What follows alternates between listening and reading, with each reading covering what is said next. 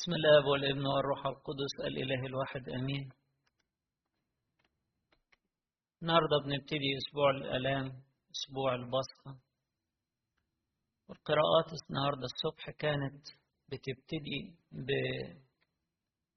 بقصة خلاص زكا. كنيسة حطلنا في باكر قصة زكا. دي موجودة في إنجيل لوقا الإصحاح 19 مش موجودة في حتة تانية. والسيد المسيح بيقول اليوم قد حصل خلاص لأهل هذا البيت إذ هو أيضا ابن إبراهيم. الملحوظة اللي إحنا ممكن نفكر فيها شوية إن قديس لوقا ربط دخول السيد المسيح علشان يصلب في أورشليم بزكا. يعني عدى على أريحة وعدى على بيت زكا وأنقذ زكا من الموت ومن الهلاك ومن الضياع اللي هو كان فيه وبعدين دخل على أورشليم. قديس يوحنا بيركز على حاجة شبيهة شوية وهي قصة لعازر. برضه أنقذ لعازر من الموت. وربط دخول أورشليم برضه بلعازر وإن الناس كانت جاية تشوف مين ده اللي أقام لعازر. وكمان كانوا بيتشاوروا عليه علشان يموتوه بسبب لعازر زي ما كنا بنشرح امبارح. فالقديس لوقا حاطط قصة زكا قبل دخول أورشليم زي ما القديس يوحنا حط قصة إقامة لعازر قبل دخول أورشليم. والقصتين بيتكلموا على خلاص وعلى قيامة وعلى حياة جديدة. السيد المسيح هدفه كده هدفه إن هو يدخل علشان يدينا حياة أبدية. توبة زكا هي قيامة من الأموات في حياة جديدة وأيضا إقامة لعازر كانت حياة جديدة ليه وفرحة لأسرته ولكل القرية عشان كده وهو داخل أورشليم بي كانوا بيهتفوا الهتاف الشهير هو شعنا اللي هي باليوناني أوصلنا يعني يا رب خلص يا رب يا الله خلصنا. دي مش بس صرخة الشعب دي صرخة البشرية كلها اللي كانت مريضة وميتة ومحكوم عليها بالموت ومسبية بالخطية مسبية زي ما زكى كده كان مسبي. وزي ما لعازر كان في القبر وأنتن. دي صرخة البشرية كلها الواقعة تحت حكم الموت. لما شافت المخلص وهو جاي علشان يفكها علشان يحررها من العبودية جاي يحييها حياة جديدة. في سفر إرميا بيقول إيه إرميا في الإصحاح 17 بيصرخ نفس الصرخة اللي هي بتعبر عن لسان حال البشرية. اشفيني فأشفى خلصني فأخلص لأنك أنت تسبحتي. اشفيني فأشفى من غير ما هو يشفيني أنا مش هخف. من غير ما هو يخلصني مش هخلص. توبني فأتوب. دي في آية تانية في, نفس سفر أرمية برضه. توبني فأتوب. من غير ما هو يديني القوة علشان قوة للشفاء أو قوة للخلاص أو قوة للتوبة أنا مش هتوب. وبعدين في القداس النهاردة الصبح كان في المزمور آية لطيفة إحنا يمكن معظمنا حافظها لأن بنصليها في صلاة الغروب. رتبوا عيدا في الواصلين إلى قرون الإيه؟ المذبح رتبوا عيدا في الواصلين إلى قرون المذبح المذبح ده هو الإيه؟ الصليب. القرون بتاعت المذبح هي ذراعي الصليب. فهو داخل السيد المسيح داخل علشان الصليب. داخل أورشليم عشان خلصنا.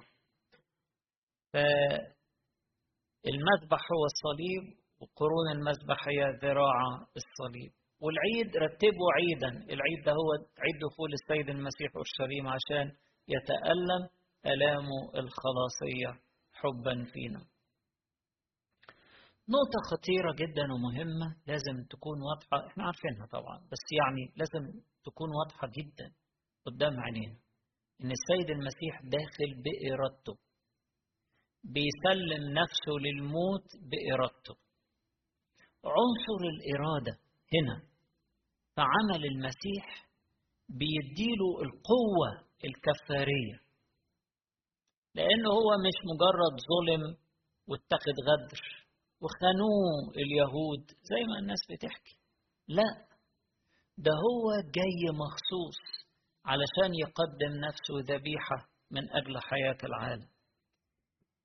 فعنصر الإرادة في ذبيحة المسيح إرادته الحرة اللي هو بيسلم بها نفسه بيديها قيمة عظمى كذبيحة حب تحيينا. ذبيحة حب. إرادته يعني إيه؟ يعني هو بيحبنا لدرجة الموت. يعني الإرادة دي معناها إن هو بيحبنا جدا وجاي مرتب علشان يقدم نفسه ذبيحة. وقوة الحب دي هي اللي بتحيينا. عشان كده جت في يوحنا عشرة لأني أضع نفسي لأخذها أيضا. أنا اللي هأضع نفسي للموت علشان أقوم. جاي علشان أدوس الموت العدو بتاعكم. ليس أحد يأخذها مني ما حدش ياخد نفسي مني. بل أنا أضعها من ذاتي. ليس أحد يأخذها مني بل أضعها أنا من ذاتي. عشان كده هنلاحظ بالذات في إنجيل لوقا دي متكررة كتير قوي قوي. يمكن من الإصحاح التاسع وهو عمال يشاور. عشر إصحاحات. كل كل إصحاح والتاني يحط فيه حاجة. يقول ثبت وجهه لينطلق إلى أورشليم. عدى على مدينة السامريين رفضوه يقول لك لأن وجهه كان متجها إلى أورشليم. ولما تمت أيام ارتفاعه. إشارات كده. بالذات في إنجيل لوقا عمال يحط إشارات إنه عينه على أورشليم عينه على الصليب. هو داخل مخصوص علشان كده داخل وجهه كان متجها إلى أورشليم. وإنه المسيح يقدم نفسه ذبيحة للآب بكامل إرادته ده بيعطي للذبيحة قيمتها الكفارية قيمتها الكفارية. ليه؟ لأنه حاملنا فيه. فبيقدمنا للآب. ذبيحة حب. ذبيحة حب. فبيمثلنا ويقدمنا بحب للآب. وعندما نحب تغفر لنا خطايانا. زي ما قال على المرأة الخاطية غفرت لها خطاياها الكثيرة لأنها أحبت كثيرا. فالسيد المسيح جاي يقدم نفسه ذبيحة حب للآب. وشيلنا فيه أخذنا فيه. الخطية لا تغفر إلا مقابل الحب المقدم لله. والحب المقدم من المسيح إلى الآب هو اللي أباد الخطية هو اللي حرق كل خطايا العالم. قدم نفسه محرقة قدم نفسه ذبيحة فأحرق. كل الخطايا وخلى البشرية تبقى مبررة ومحبوبة لدى الله الآب. الحب وحده هو اللي يحرق الخطية عشان كده القديس بولس الرسول يقول إن سلمت جسدي حتى احترق ولكن ليس لي محبة فلست شيء إن كان لي علم إن كان لي نبوة وأقدر أعرف الأسرار ولكن ليس لي محبة فلست شيئا. مش هطلع بحاجة. مش هطلع بحاجة. إحنا بنيجي الكنيسة عشان ناخد غفران خطايانا. ما كناش نيجي بحب ونتلامس مع هذا الحب الإلهي ونقدم حبنا. مش هنطلع بحاجة. فحب المسيح اللي قدمه خدنا فيه وقدم نفسه ذبيحة علشان كده أباد الخطية. ده من ناحية السيد المسيح من ناحيتنا إحنا من جهتنا إحنا مش هننال الفداء والخلاص والغفران ده إلا بالاقتراب إلى ذبيحة المسيح والاتحاد بها والتناول منه. نقترب إليه بمشاعر حب صادقة مشاعر حب تخلينا نترمي في حضنه تخلينا نقدم توبة خلينا نكره الخطية حب المسيح هو اللي يتوبنا. هو اللي يكرهنا في الشر بتاع العالم والنجاسات والخبث والمكر والخداع والحاجات الوحشة اللي في العالم. حب المسيح ده هو اللي يحرق الخطية اللي فينا. هو اللي يدفعنا إن إحنا نترمي في حضنه. بعد كده السيد المسيح دخل الهيكل عمل أربع حاجات. أول حاجة طهر الهيكل. تاني حاجة شفى بعض الناس يقول لك تقدم إليه عميان وعرج فشفاهم ثالث حاجة شجع الناس على التسبيح وهيأهم للتسبيح. حتى الأطفال كانوا بيسبحوا فرحانين بيه. ولما اليهود والفريسيين حبوا يسكتوهم قال لهم سيبوهم. ما قريتوش إن من افواه الاطفال ورضعان هي سبحا وإن سكت هؤلاء فالحجارة تنطق. الهيكل كان مزين بحجارة فخمة ومطلية بالذهب حاجات فوق الخيال يعني. كل المجد ده تحول إلى تراب اتحرق وتحول إلى تراب. الهيكل أصله ملوش قيمة خالص. لو مفهوش العبادة الحقيقية والصلاة الحقيقية السيد المسيح جه يخلق هيكل جديد. هو إحنا. يسكن فينا. صنعة إيديه مش مصنوعات الأيادي الناس. يسكن فينا إحنا. عشان كده ما كانش عاجبهم استفانوس لما قال لهم الهيكل مش ده.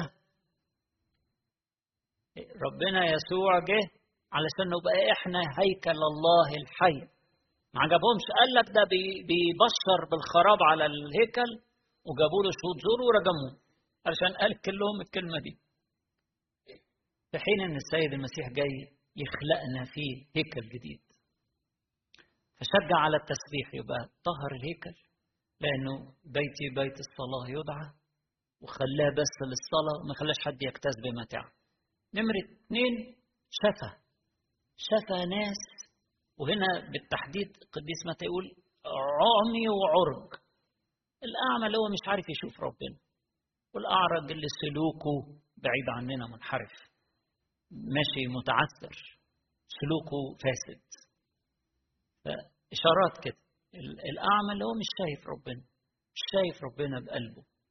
والأعرج اللي هو سلوكه بعيد عن الوصية بيعرج عنها بعيد بعيد عنها. وبعد كده رجع التسبيح والصلاة وشجع على التسبيح والصلاة. وقال ده بيتي ده بيت الصلاة. ورابع حاجة دي اللي إحنا هنعيش معاها بقى الكام يوم دول تعليم. كلمة ربنا الحية. من الصبح بدري يقعد ويعلم.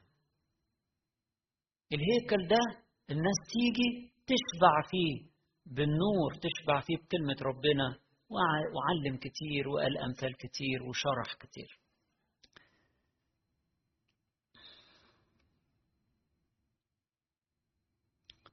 دايما نقول إن ربنا يسوع تألم لأجلنا. تألم لأجلنا. مش بدلا منه. مش بدلا منه. بدلا منا يعني إحنا بعيد عنه. وهو خد مكاننا بس وإحنا بنتفرج والنتيجة النهائية هنستمتع إحنا بيها. يعني نقبض في النهاية النتيجة النهائية بتاعت عمل لا. هو خدنا فيه. والآباء يعلمونا إن الحاجة اللي ما خدهاش المسيح مش هتتغير مش هتتشفي. هو خد طبيعتنا خد جسدنا علشان يشفيه ويحييه. فتألم لأجلنا بعد ما خدنا فيه. تألم علشاننا حملنا داخله وأخذنا فيه علشان يشفينا. عشان كده إحنا ما ينفعش نبقى بنتفرج عليه بس كده. وعايزين ناخد زي ما حصل في الساعة الحادية عشر النهاردة في الساعة السواعي الصباحية. أم ابني زبدي بتقول له أنا عايز واحد من ولادي على يمينك واحد على شمالك. يا سلام. عايزة تاخد إيه؟ الأوت كوم كده في الآخر يعني تاخد النتيجة النهائية إن هو هيملك وواحد يقعد على اليمين وواحد يقعد على الشمال. السيد المسيح اتعامل معاه بكل احترام وصبر ولطف. لا يعني بيتهيألي أنتوا مش مش عارفين بتقولوا إيه. مش عارفين بتسألوا عن إيه. هتقدروا تشربوا الكاس اللي أنا هشربها؟ تصطبغوا بالصبغة. الصبغة هنا اللي هي الموت والقيامة. الموت اللي أنا هصطبغ بيها. أنتوا لازم تشاركوني. أنتوا تتفرجوا من بره. لازم تشاركوني. تشربوا معايا من الكاس. تمشوا معايا وتشيلوا معايا الصليب عشان كده دي البداية بتاعتنا في أسبوع الآلام إحنا قديس بولس الرسول مثلا وهو بيتكلم على إيمانه بالمسيح يقول لأعرفه وقوة قيامته وشركة آلامه متشبها بموته.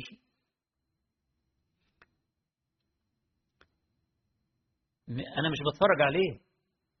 أنا لازم أتحد بيه أدخل معاه في شركة الآلام متشبها بموته.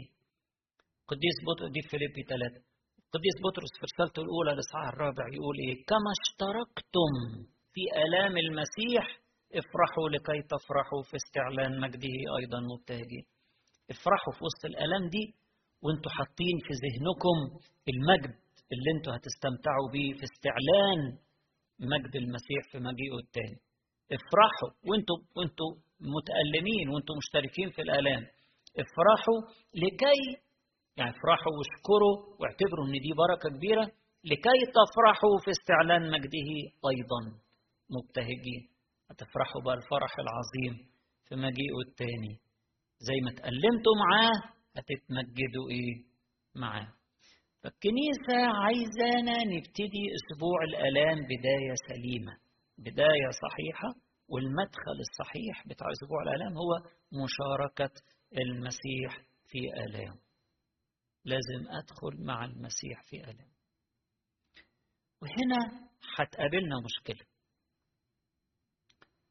في فرق كبير بين أن الإنسان بيبقى عارف الصح وعارف الطريق الصح وعارف الوصية ولكنه مش عارف ينفذها. ما عندوش قوة ينفذها. مش قادر يسلك صح. هو عارف الصح بس مش عارف يعمله. هنا دي مشكلة بتقابلنا. ولكن أسبوع الآلام ده في حل للمشكلة دي. في حل. يعني للإنسان اللي هو عارف الصح بس مش عارف ينجز فعليا الحاجة الصح. لما الإنسان بيتلامس مع آلام المسيح في هذا الأسبوع بيستمد قوة بياخد قوة آلام المسيح محيية. بيستمد قوة لما بيدخل في شركة الآلام بياخد قوة من الصليب عشان يصلب الأهواء والشهوات ويصلب الحركات الداخلية اللي بتميل ناحية الخطية هنا أو هنا بصور متعددة. فالأسبوع ده هو أسبوع صلب الإنسان العتيق. ضبط الأهواء والشهوات وصلبها. ومن خلال الصوم والصلاة والمطنيات والقراءات الإنسان العتيق يبتدي يموت بنموت فيه شوية كويسين قوي في الأسبوع ده. فيبتدي ملامح الإنسان الجديد تظهر فينا. فهي دي قيمة أسبوع الألام في حياتنا. مش مجرد طقس بن بن بننوع إحنا الطقس. بنغير الألحان الحزيني مش عارف الفرايحي بالحزيني ولا. لا القصة مش كده. القصة إن إحنا بندخل لآلام المسيح ندخل في الشركة دي. شركة آلامه متشبهين بموته. وليكن يعني المثل كده كأنه بنعمل الأسبوع الآلام ده بيتم فيه عملية جراحية بنستأصل فيها الإنسان العتيق وأهواءه وشهواته. كل أمراض الإنسان العتيق فرصة هايلة وأسبوع الآلام إن إحنا نستأصلها من حياتنا. ونشحن قلبنا بحب الله. نشحن قلبنا بالحب اللي يخلينا نتوب بسهولة. حب الله يتوبنا بسهولة. ساعات ناس تفتكر يعني إن التوبة تيجي بقى بالتبكيت والتوبيخ. الإنسان بيعاند لما بيلاقي تبكيت وتوبيخ لكن لما يلاقي حب المسيح بيدوم.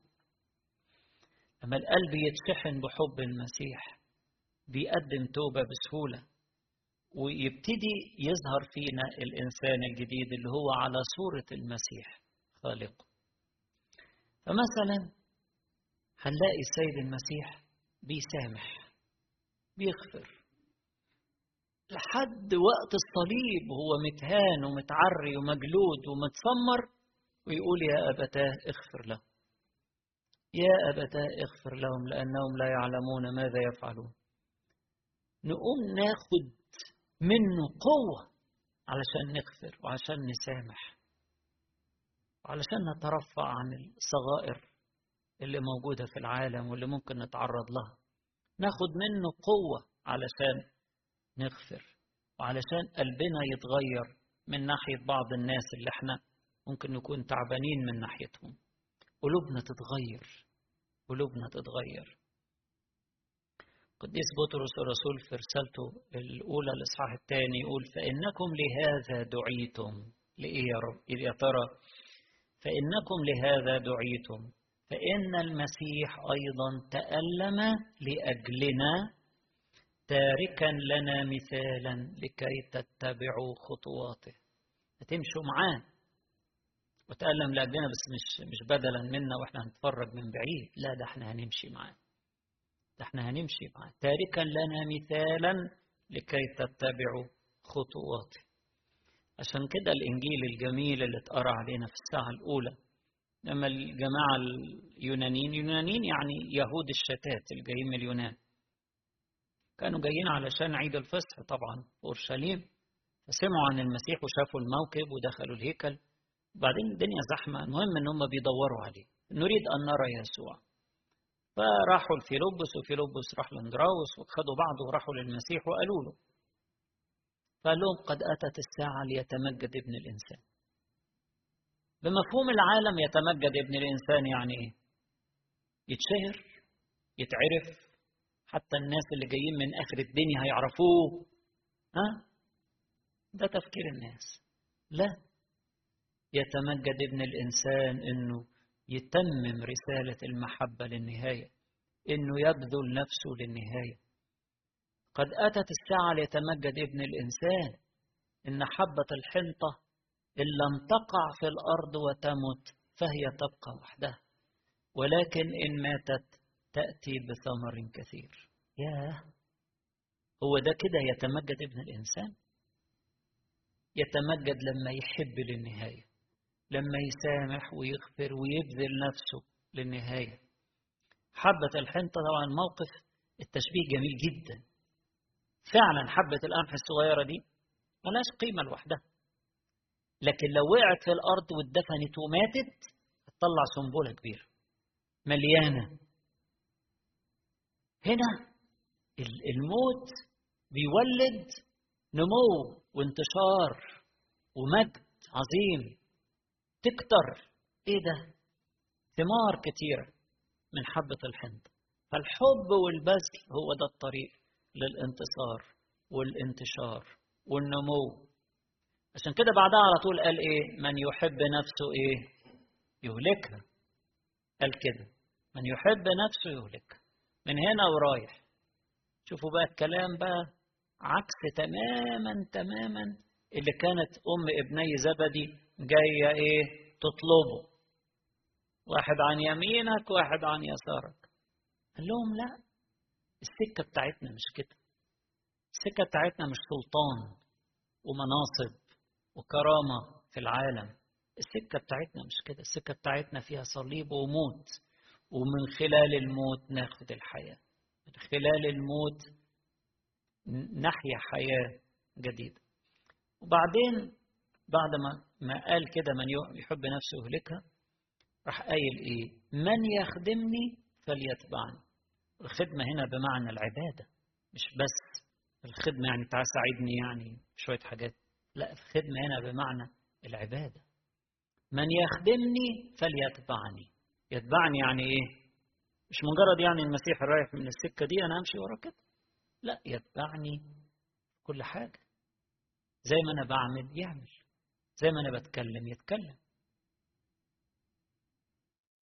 بروح أساعد الناس يروح يساعد كمان. بسامح يسامح. بصلي في جسيماني وبقضي وقت في الصلاة. يعمل زي يمشي معايا في جسيماني بروح لحد الصليب يبقى عنده استعداد يشيل الصليب ويتصلب كمان يتصلب. من يخدمني فليتبعني. وبعدين قال كلمة جميلة قال وحيث أكون أنا هناك يكون إيه؟ خادمي.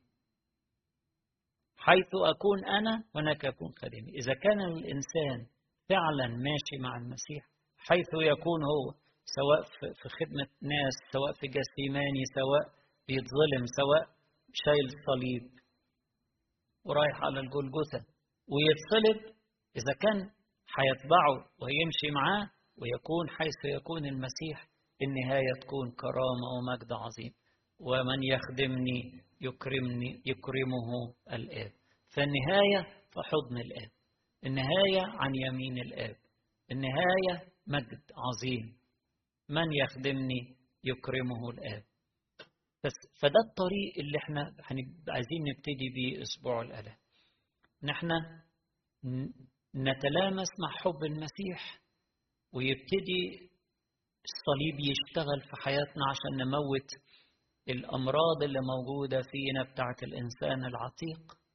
وناخد قوة من الصليب علشان نموت أمراض الإنسان العتيق اللي بيدور على الكرامة اللي بيدور على إنه يكبر في الدنيا بممتلكات بأمور في العالم وبشهرة معينة.